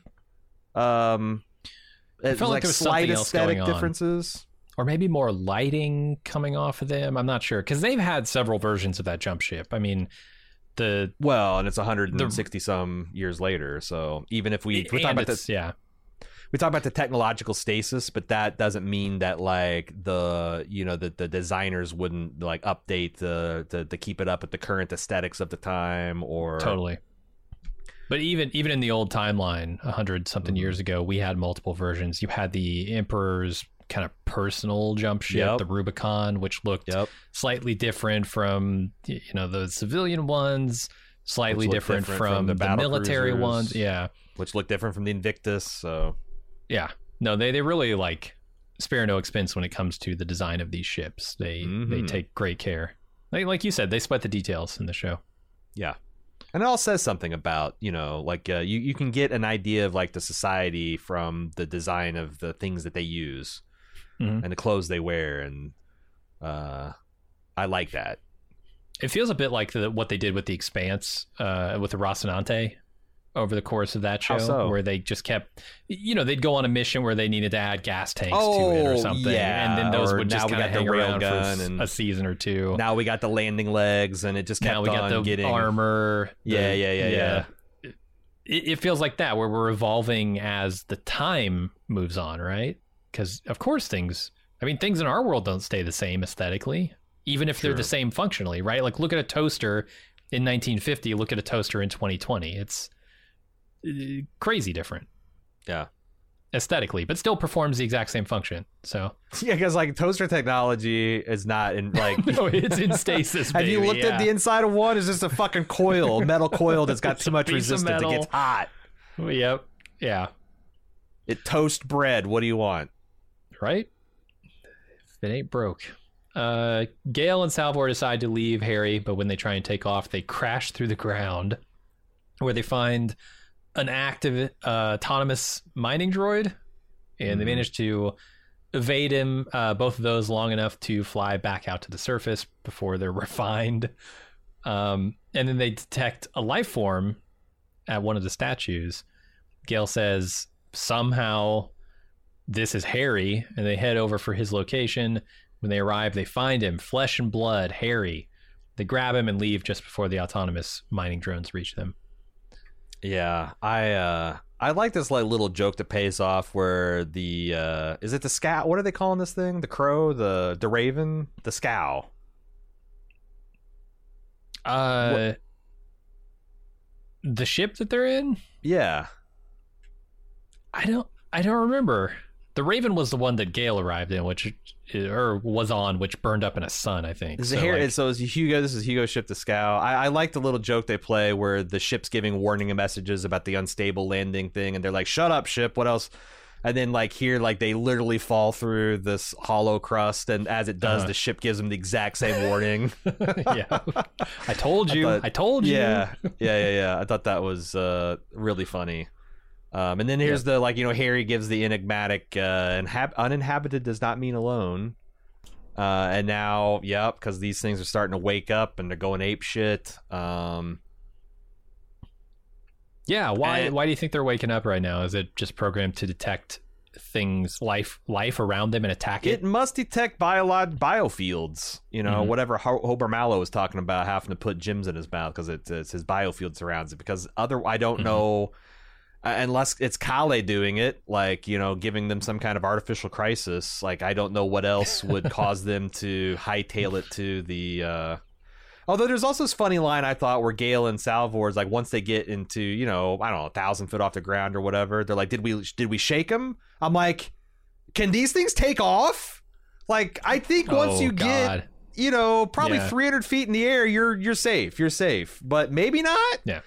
Uh, but then Maybe the- They these got things- lasers. I don't know. It's true. They do have lasers. They can swim through rock like a sandworm and dune. Um, I think it's apparent though that they're attracted to those those biosigns, right? Like, yeah. I mean, if their final program was to go kill all life forms on the planet, then two new pop up. Well, they're gonna wake up and try and kill them. yeah, like this thing has two prime directives. Number one, suck palladium. Mhm. It's like it's like I came here to suck palladium and kill all Kill in life, and I'm And all all out, I'm all out of palladium. I choked on my own joke. Uh, yeah, yeah, because they they yeah, are amazing. they are all about the uh, crush all crush all humans Mhm. routine. And that's it, man. We're left to kind of twist in the wind on what we think is going on with Hari and Kalle and how the hell. I like, and Although- Kalle's got this whole like you know smug. My job here is done as the eyelid closes, and you know she she swishes off and. But Mhm. like, yeah, wh- who who are you? What is your job? Uh, Here, here's what I'll say: I, Hari's ship was made from his body, right? Like ha- Ha- no, the, vault, the vault itself was made from his body. literally So, yeah, it dissected. It took him apart piece by piece and created the vault out of him and his coffin. Mhm. It's not hard to imagine that you could do the reverse. But she didn't have anything. It's not like if if she had taken a prime radiant with her. Yeah, she's got his consciousness.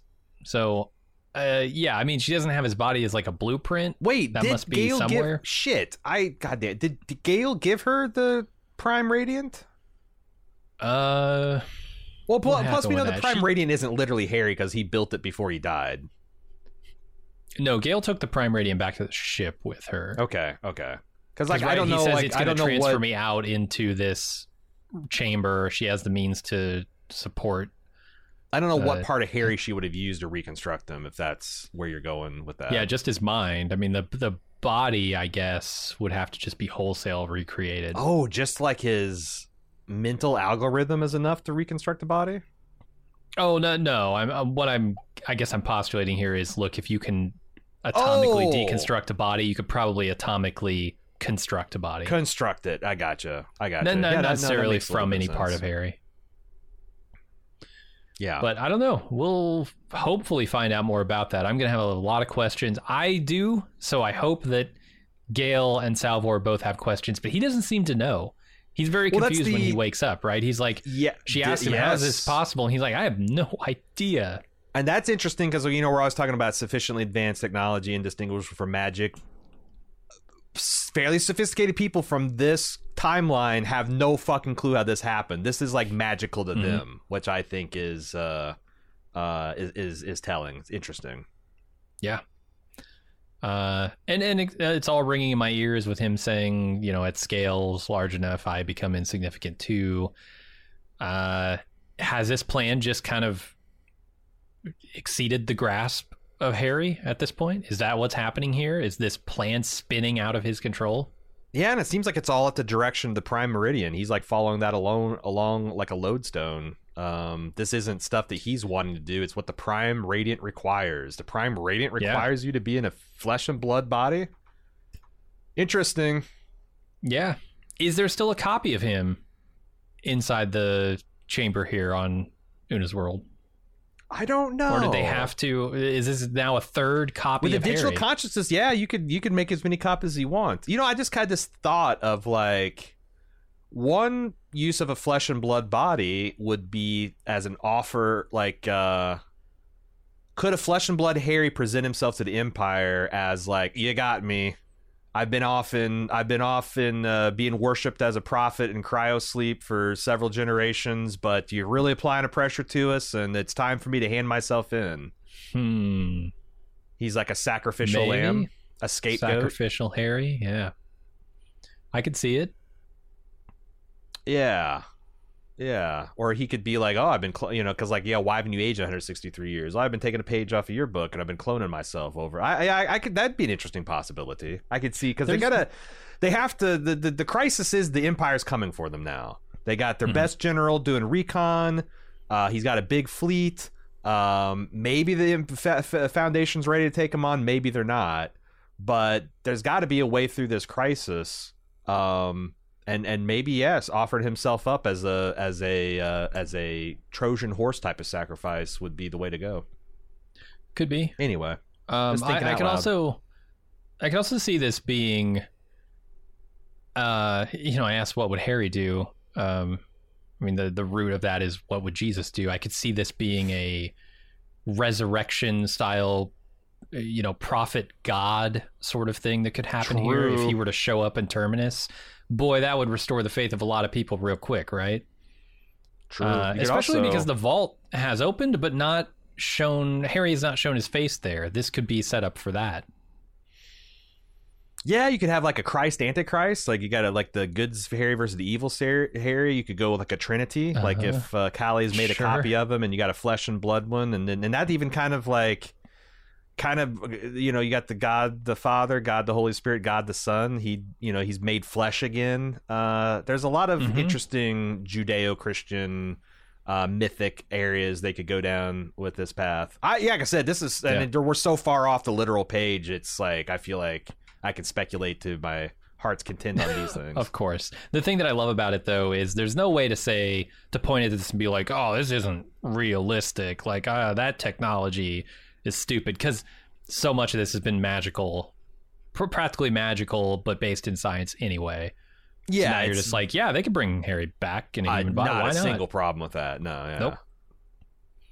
So I don't know. It's super interesting, and I'm very excited to see next episode. Is that it for the episode? This episode? Yeah. All right. Well, uh, if you would like to send us feedback, it's easy to do so. Foundation at baldmove.com. Don't forget to add the Goyer uh, to your subject line if it's a particular question for him, because these are things I'm going to have to save up uh, until we, we talk to him. If we end up Mhm. getting lucky enough to talk to him, foundation at baldmove.com. You're listening to Foundation and Podcast. We'll be right back.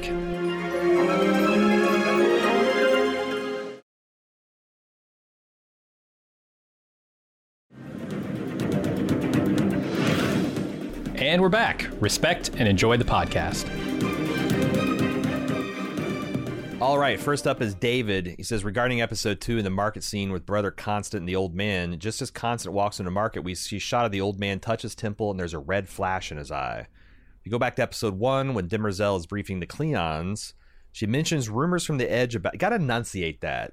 You gotta enunciate, or it sounds like Klingon. Cleon, Klingon. Cleon, Uh-huh. Klingon. It's a vocal warm up I like to do before Foundation. Yeah. And Strange New Worlds. Uh, but as she's briefing the Cleons, she mentions rumors from the Edge about magicians who glow and fly and are pervious to weapons. They decide to do some intel gathering before attacking. My guess is this old man is a spy for the Empire, and he's going to see what they that they have shield and jump technology, both of which would represent a major threat to the Empire. Uh, no, you're you're 100 percent correct. Um, so Empire abandons the planet but leaves spies behind. Smart. Yeah, and we see this episode. Ooh, that's a yeah. They don't they don't leave them entirely to their advance their own devices. You, wonder why it's taken this long for the Empire to kind of cotton anything or to, to, to cotton on to anything. Right? Yeah. And why they it, it feels like they're completely in the dark what's happening in the outer rim or outer reach. Uh but maybe yeah, not. but like also, if you hear about magicians who fly and grow around or tricksters, like do you automatically associate them with the Foundation? And I, I guess Sure. also the lot on Empire's mind. Uh-huh. uh Yep. in the last hundred years or so so but no good good spot with the uh the uh eye camera Zach says, I'm thinking that technological progress and foundation has been stifled by the empires. This is uh, with our discussion about, you know, how technological stasis can sometimes happen in these far flung futures. Mhm. Um, I think the tech progress and foundation has been stifled by the empire, especially long distance space flight. If space flight requires a special person to pilot and guide the ships, and only Empire has that knowledge, they control shipping and the ability to conduct interstellar warfare. Perhaps there's some changes in tech in other areas, but the ability to control long distance spaceflight would reduce threats to the Empire. I suppose an invading army could go to cryosleep for 200 years to get to Trantor, but how long can a person stay mad enough to kill and die? Um, well, I mean, if you go to sleep mad, you probably wake up mad. true. Um, But, but, but, yeah, I, get your point. In 200 years, I guess you really have to repress the technological advancement to not have, you know, essentially magical weapons once they show up 200 Mhm. years later, right? Yeah, that was a, that's actually a plot point that they develop in the Three Body Problem series. Is like, what Ah, if yeah, you if you launch a battle fleet to conquer your neighbors, and it takes 500 years to get there, and you're showing up a 500 year old technology, and it's curb stomp. You know, like Uh huh. Totally. you got lasers and they got turbo lasers, or you Mhm. got nuclear weapons and they got photon. You're the. Ewoks and they're the Empire. Yeah. Exactly. Wait exactly. but uh, I think yeah, like it, it does seem that like it wouldn't be as big a deal because there's just not that much. Um, there's that there's not that much uh change that's happening. Uh huh. You also like if you go to cryo sleep to do an invasion fleet, you also give them 200 years to find you and fuck with you in flight. Mm hmm. You know, I wonder if people can be, even be tracked and molested inside hyperspace travel. Like you're not in the universe That's a good anymore. question. Yeah. You kind of just appear where at Uh-huh. your destination, right? So like probably not, but in that case you wouldn't be in hyperspace or warp or whatever they want to call it. Um, and I think you spend some. I don't think it's instantaneous. I do think you like you open up the wormhole and then you spend some amount of time. And but like, but but yeah, it's it's not clear to me. You know, because in like obviously in Star Trek, their the way their uh, warp drive works is you can track, you can shoot, you can exchange fire, if you match speed, you transport. beam. Yep. And then like in Star Wars, it's always kind of styled that if you get to hyperspace, you're fucking gone. You mm-hmm. know, you can't really be tracked. You can't be. Star Trek also has the concept of wormholes, which is a much more like instantaneous thing and Right. a space where you could still like fight and and fly and encounter other ships and stuff. So True. does seem like they think you should be able to fight in warp. Meet Prophets. You can do all kinds of things in wormholes. But if you're folding space the way that it seems like they're folding space, shouldn't it be roughly instantaneous? Like That's I- the thing with the whole yeah the whole you know folding space. It's the classic you know fold the fold the piece of paper and then punch Uh-huh. a hole and it's like you don't have to travel. That's just boom. you're just there, right? You bring space Yeah. to you and then you pop out on the other side of it. The only reason I thought that it takes a while is because we saw Gaal awake in transit in season one. So it's like that implies that it's not like a like a literal Mm. like snap. There's some kind of travel. hmm but um greta marie says i believe one of demerzel's primary roles is to be whatever the current day needs in season one the dynasty's threatened by day wanting to let dawn live so demerzel does what day cannot breaks dawn's neck and tells day she's loyal to the dynasty above all else in season two we find day more insecure and arrogant correspondingly demerzel's role changes she's sleeping with him offers him reassurances and helps him work through his tantrums I believe that the change in her appearance matches this change in her role. A thoughtful and thinking Day of season one needs a Demerzel who is proper and official looking. Her dress and hair softly styled. Day from season two is edgier, and so Demerzel is as well. Her dress has this hard leather look. Her bodice is molded into a way similar to the blue chest plate Day wears when he's on the throne. Her hair, while still pulled back, is in a straight ponytail rather than the loops uh, she had in season one. Uh, what do you think? Because I I definitely seems to be a harder look to her. Um, like maybe like like there's something into like the leather superhero outfit type of. I don't know about her bodice. I feel like that's always been kind of like molded to, to kind of ape the imperial style. What What do you think of this analysis? Do you buy into it that uh, Demerzel's becoming the woman she needs to be in any particular moment? It's really hard to see how what she's doing here is aiding the Empire. As as a concept. Um, because she seems to be feeding right into Day's plan to essentially eliminate the Cleonic dynasty, and I I think that's really weird. She might have some you know alternate path through which she's approaching the preservation of that dynasty right now that we just can't see yet. Um, or it could be her and Day are working an angle to like bring Dominion here to kill them. You know, this could be a like a, a power play and not and not a threat to the Cleonic dynasty at all. But he Her- doesn't trust his brothers with that. yeah, maybe I. That's hmm. Hadn't considered that possibility. This is all a put on.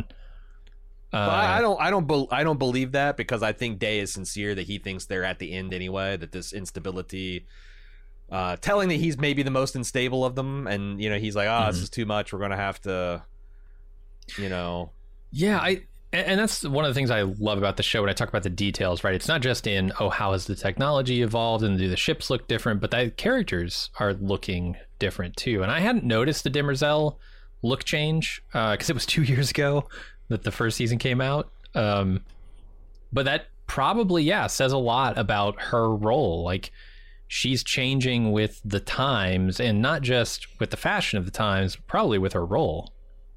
She might have to block a blade with her head. You know, she needs Sure. harder, more armored. She might start wearing a helmet. Yeah, it'd be a good idea. Yeah. Why doesn't she have the, power uh, armor? Yeah, why doesn't she have the the shield that Cleon has? Probably because she's just so. I got. I like.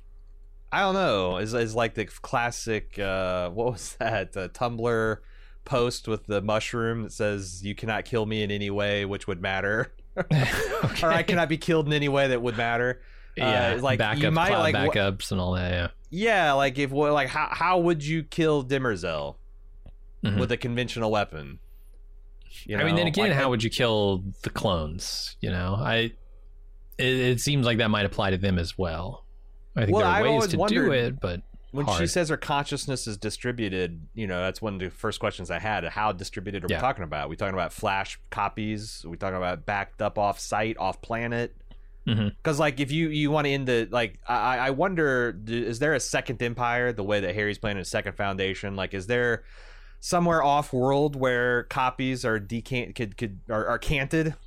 And Mm-hmm. memory backed up because yeah, like you're asking me how I would end the Cleonic de- uh, destroy Trantor. I think if you destroyed Sure. Trantor, now that's a big, uh, probably a big job. uh-huh. but they that's how you do it. ships. You know, Yeah, For sure. Um, and it's interesting to me that you brought up the the Second Empire thing because I think there is a direct analog here. Um, if you want to say that you know Demerzel's role kind of changes through time, it's a direct connection to Hari in that, right? He's Mm. meant to be the guiding force for the Foundation, much in the same way, and, and he kind of becomes what he needs to be in order to get that job done. Demerzel could be the same thing. yeah, and there's also a nice duality too there because like the Foundation is able to adapt and change because Mm-hmm. they don't have any like set thing that this Foundation has to be, uh, whereas the Empire can't. The Empire has to always be Cleon. Yeah, true. um, which makes me think that like Day is gonna fail. Like I can't like a D- so. Let me ask you this: Do you think that they'll ever get away from the Cleonic dynasty before the show's over? Because I kind of I on the one hand it feels Yeah. like I was talking to Pete Peppers and he's like, well they got to Uh huh. because like the this things and they're gonna have to come up. But on the other hand, I fucking like the Cleon so much that I hope, yeah, I want to see them go full on mutant hunchback or something in season three. I, I want to see how far it goes because I just really have a lot of fun. Well, we have thousands of years to get there, right? That's the saving grace. Is we've gone 135 years or whatever, and and Hari's prediction was 10,000 years of darkness. So the empire could be falling for a very long time. True. Where what? Hmm. I felt like when they flash forward into Gaal's future that they were heavily implying that the Empire had fell, fallen. Oh, you think so?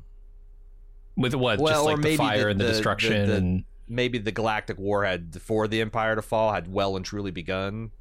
Um, yeah, yeah. I think that's part of part of the war. But there's no. It, well, look, I haven't read the books uh, besides the first book and the war with uh, the the Empire doesn't happen in that book. I don't know if it ever happens in the books, but there's nothing to say that the Foundation wins that war, right? I mean, the Foundation could get their ass kicked, tuck their tail, and run. They seem confident, but they could be, you know, they could that that could be a fool's confidence because I don't have much confidence in the Foundation's leadership at this point.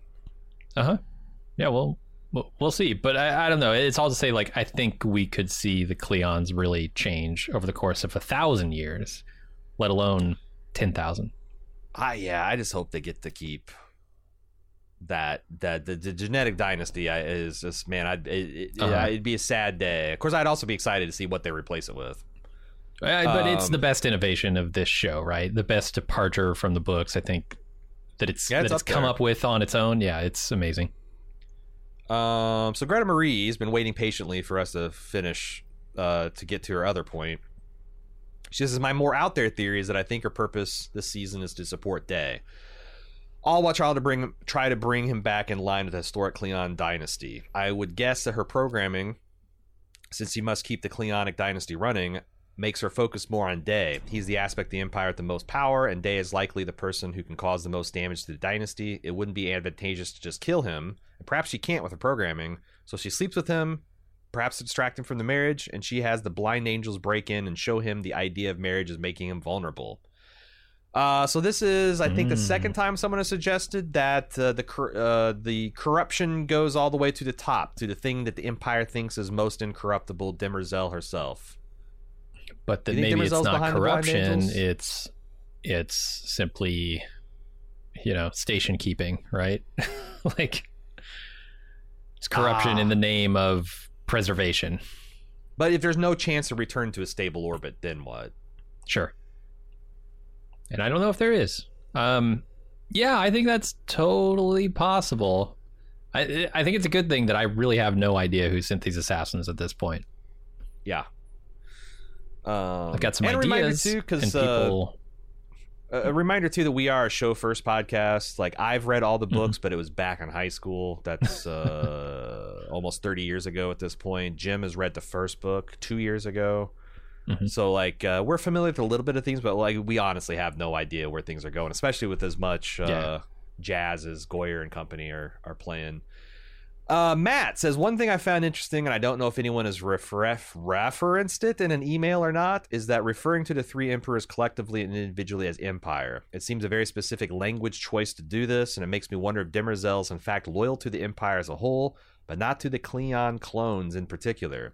Maybe she's behind the scenes plotting and making moves and using the word empire as a sort of loophole to be loyal to the person of empire when necessary, but also to the concept of empire in the long run. Perhaps oh, yeah. she's seen that the person of empire is different from the Cleon she observed or their emperors that she has served before. The events on the Maiden where she made uh, to kill Zephyr, Halima is only one of the many things she's had to do that we haven't seen that led her to believe that clones are vastly different from the original Cleon. Maybe she believes that either corrupting the genes or allowing them to corrupt, or better, to evolve themselves naturally instead of replicating them from the original body is the best thing for the concept of empire. Mm-hmm. No, I, I do it. think they play with the capital E empire and her talking about the capital E empire in just that way uh, to keep things ambiguous, yeah. to keep giving them wiggle room to do crazy things. Um, and I think each of the Cleons has a different or very specific definition of empire to them, right? I imagine yeah. this the 17th here probably feels very differently about the word empire than the 13th or the first, right? Sure. Oh, for yeah, for sure. But I, no, I, it's, I, it's slick.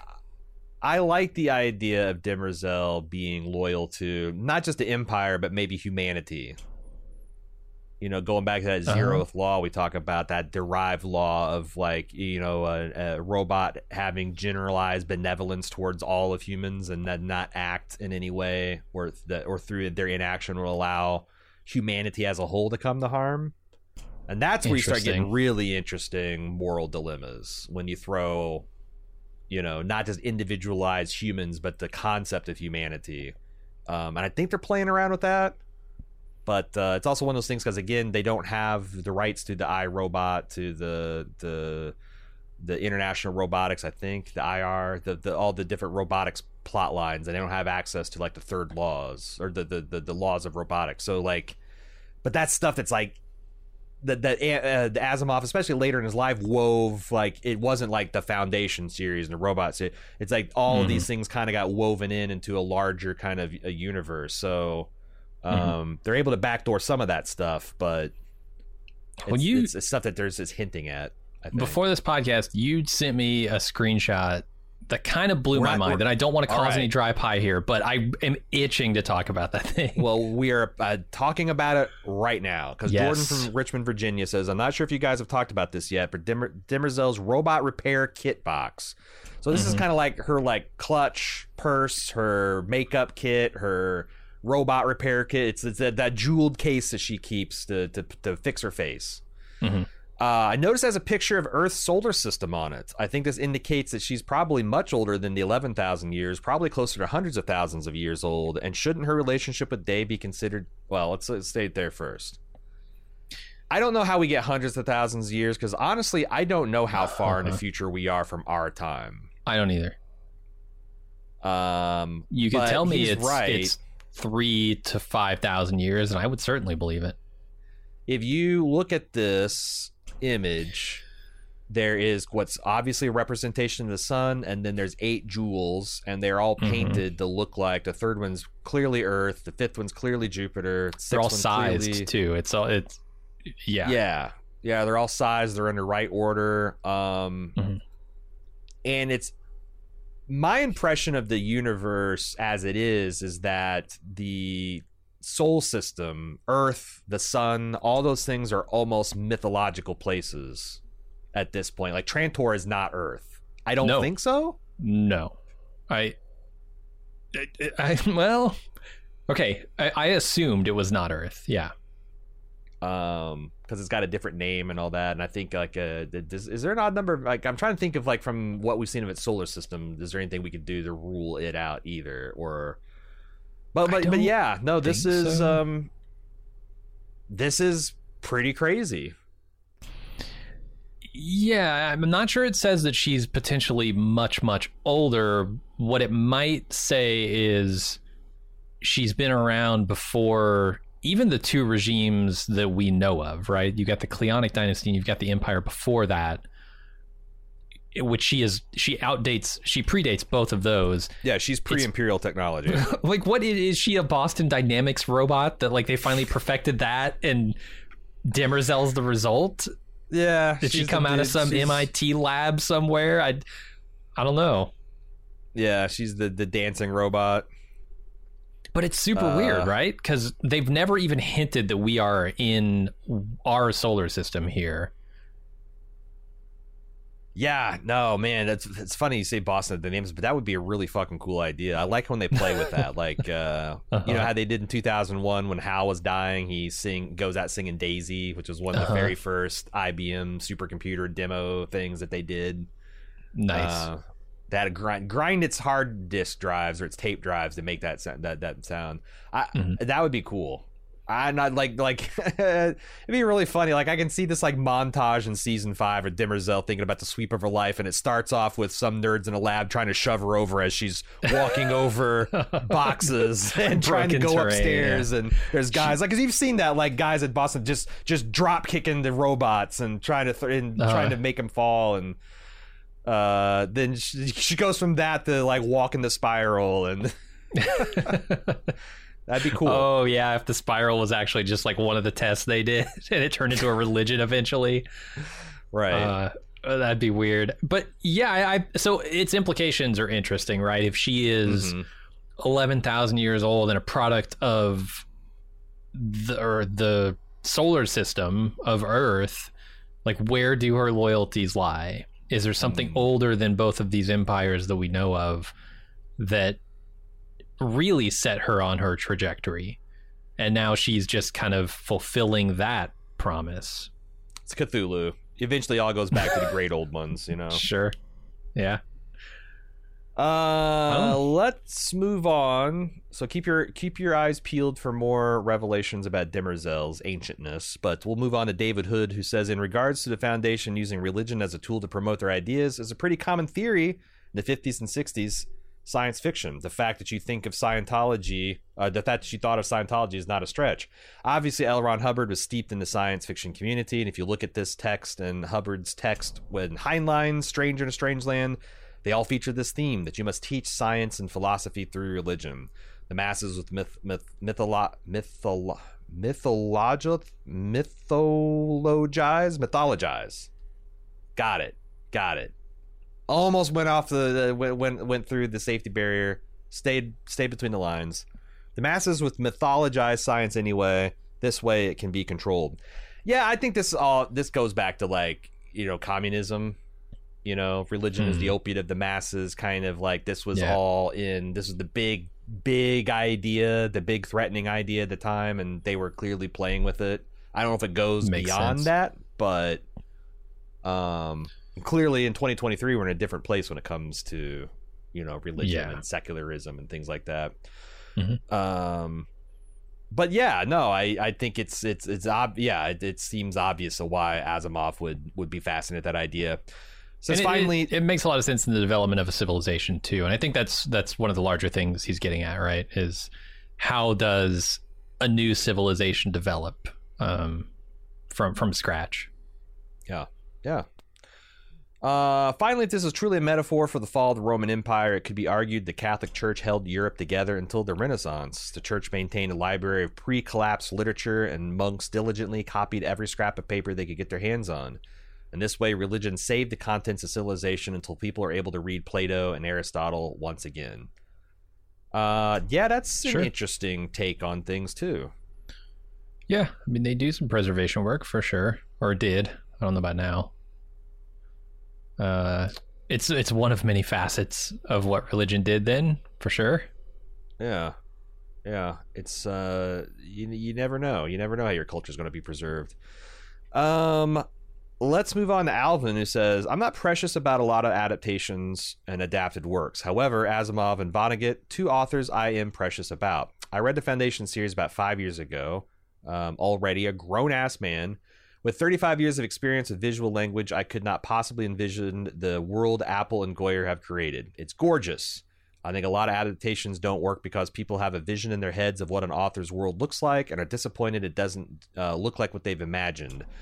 Also, as much Hmm. as I love Foundation, it has its flaws, and I think the show is fixing some of it, uh, i.e., a more cohesive story. I think there's a chance to be a better sci-fi adaptation than The Expanse. Whoa! Hmm. Not talking about the overall product because The Expanse might be the best science fiction show ever, but how well do you think this adaptation is going to be? The first two episodes gives me hope that it'll be fantastic. Um, where hey, yeah, what's your temperature on I, I'm encouraged. how? Um, you know, I, I definitely had some uh, quibbles with season one for sure, but there's a lot of potential there too, and I think they're starting to fix some of the problems that I saw, and a lot of it was, you know, eh, well, a lot of it's just taste. Like, do we really need action scenes here? And and could the action scenes be better? I guess in a lot of cases, it wasn't necessarily objecting to an action scene in this location, but it just wasn't done particularly well. Yeah, better execution, better integration to the plot and Uh-huh. the characters. Yeah, and, and I think they're getting there with that stuff. Um, I- I'd say still not like perfect, and it's still not like blowing me away on that front. But the other areas, it still is pretty amazing in, and uh, yeah, I think it has a ton of potential. Look, Expanse is way up there on my list. I don't think you're wrong when you say it could be considered for all time best sci-fi. So to set that bar for Foundation, I think is uh you know it's a high bar it's a very high bar we'll see if they hit it but i, I think they're moving in the right direction for sure Yeah, and I think that uh, I think Goyer and his writers are really good at coming up with like these big ideas. And I feel like Foundation is a good scaffolding because it's like a very bare bones. You know, it's got this big idea, not a lot of fleshed out characters. Some of the plotting is a little bit, uh, and then this happened, and then this happened, and it doesn't feel really connected to these thin characters in a satisfying way. Isn't it kind of Um, like what they're doing with House of the Dragon? You know, you've Yeah, got and then this and then that and then this, but yeah, they're George adding just so much. Yeah. Like two or three paragraphs will be an hour long episode because it's just like Mhm. you know basic historic fact, but you know you zoom into any like you you you can um uh you can read a three paragraph summary of the Battle of Stalingrad, hmm or you can do a two hour movie on a sniper duel. You or know, you do a 16 hour series of Dan Carlin podcasts. Yeah, you or and, or you can spend your whole life studying it. Like there's like this, it's Totally, one of those things yeah. where you can zoom in and out, and like the foundation is written from the perspective of being way to hell zoomed out. And uh, it's like I think it's a really perfect scaffold for them to plug those ideas, like ooh, Cleonic Dy- Dynasty, and uh, and you know, also Foundation has a lot like this stuff about the Foundation morphing into a quasi religion is right out of the, the, the book. So if you're liking that, that's like original. If you like the Cleonic Dynasty, that's a Goyer kind of thing. But I, I'm I'm very pleased. Um, uh, you know, I would forgive a hell of a lot just to get the visuals of this show. that's the thing. They've already created. I I, I don't know an expanse, a, a- time, an all-time great-looking sci-fi show. Even if this show turned into trash tomorrow, uh, all downhill past next episode, I'd be like, well, they still made this beautiful work of art. Yeah. And like I said, I, I was I'm prepared to forgive a lot for the visuals and the sci-fi, you know, goodness of this show, but I feel like I haven't really had to sacrifice much. You know, like I'm not really overlooking a lot. the last show I felt that way about was um th- that Ridley Scott uh Wolves what was it Raised, oh, by, Raised Wolves. by Wolves. Uh huh. that was kind of a beautiful show in its own way and it had some Mhm. interesting ideas but its execution I thought was very bad It didn't quite, yeah, wasn't ever quite able to cohese enough for me to want to know what. I made it through the first season, but I never got into the second, and I think it got canceled after that. So, yeah, sometimes uh, you know you can be good looking in an empty suit. Um, I don't think this show is going that, on for sure in between the years, but yeah, I don't. That's not this show. Mhm. Uh, finally, this is a little bit of a tangent, but uh, we're still in the we're still in badass badass mode here at Bald Move, celebrating our badass fest. He says, "I'm catching up on your badass content since I've become a club member." Well, thank you, thank you for your support. Mhm. My boy Lee Pace has got to be at least a 1.94C badass, right? The second he pulled up in the regal ass elk in the Hobbit movies, he won me over. Granted, his character is split into three and done well by two other actors, but his portrayal of Dawn and uh, Thranduil at least put him in consideration territory. I think Lee Pace is on our list to be considered, his badass status rated and considered, but uh, I think he's got more than those roles too. Because he was also Ronan the Accuser in the first Guardians of the Galaxy Mhm. uh, possessor of a. I mean, that's that's fucking badass. And the dude is like a god. He is like six foot six and looking the way he does naked. Uh, I think he would he would make a lot of noise. yeah for sure uh, Um, probably somewhere in between. I, I'm I'm guessing a 1.75 to 2.25. But I don't know. if you're going to convince me with the Hobbit movies because those are garbage and I I watched I don't I count. quote unquote watched them he is portrayed as the they were elf on- king. He's a badass. Pro- probably a badass. I don't know because I don't remember him in those at all.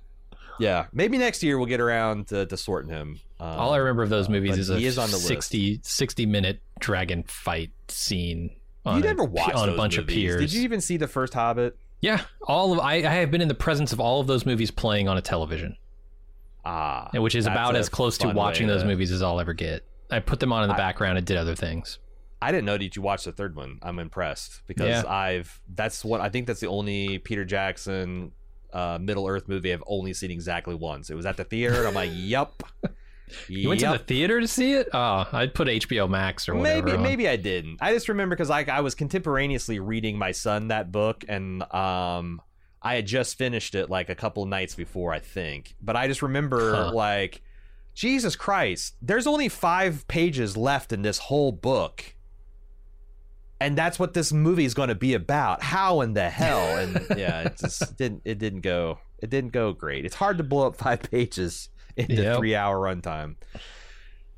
Anyway, Uh, that's it for the content this week. Once again, foundation at baldmove.com is how you send us feedback. Uh, you, if you want to follow us, we're easy to find pretty much anywhere on social media at baldmove, except for TikTok, we're at baldestmove there. Uh, if you want to follow with all the latest uh, weekly posts to show what we're doing and like uh, like uh, uh, follow along all of releases. And if you have been with us for a while and uh, you would like to get ads out of your life and you would like to support our podcasts and keep us making more of them, we cordially welcome you to the club. You go to support.baldmove.com to find out how you can quickly and easily join to get tons of bonus content from Bald Move as well as ad free feeds. And hey, the satisfaction of knowing you're supporting people out there making independent podcasts. Thank you so much for listening to this week's episode of Foundation. We'll be back with the fourth episode uh, next week. Until then, I'm Aaron. And I'm Jim. Respect and enjoy the podcast.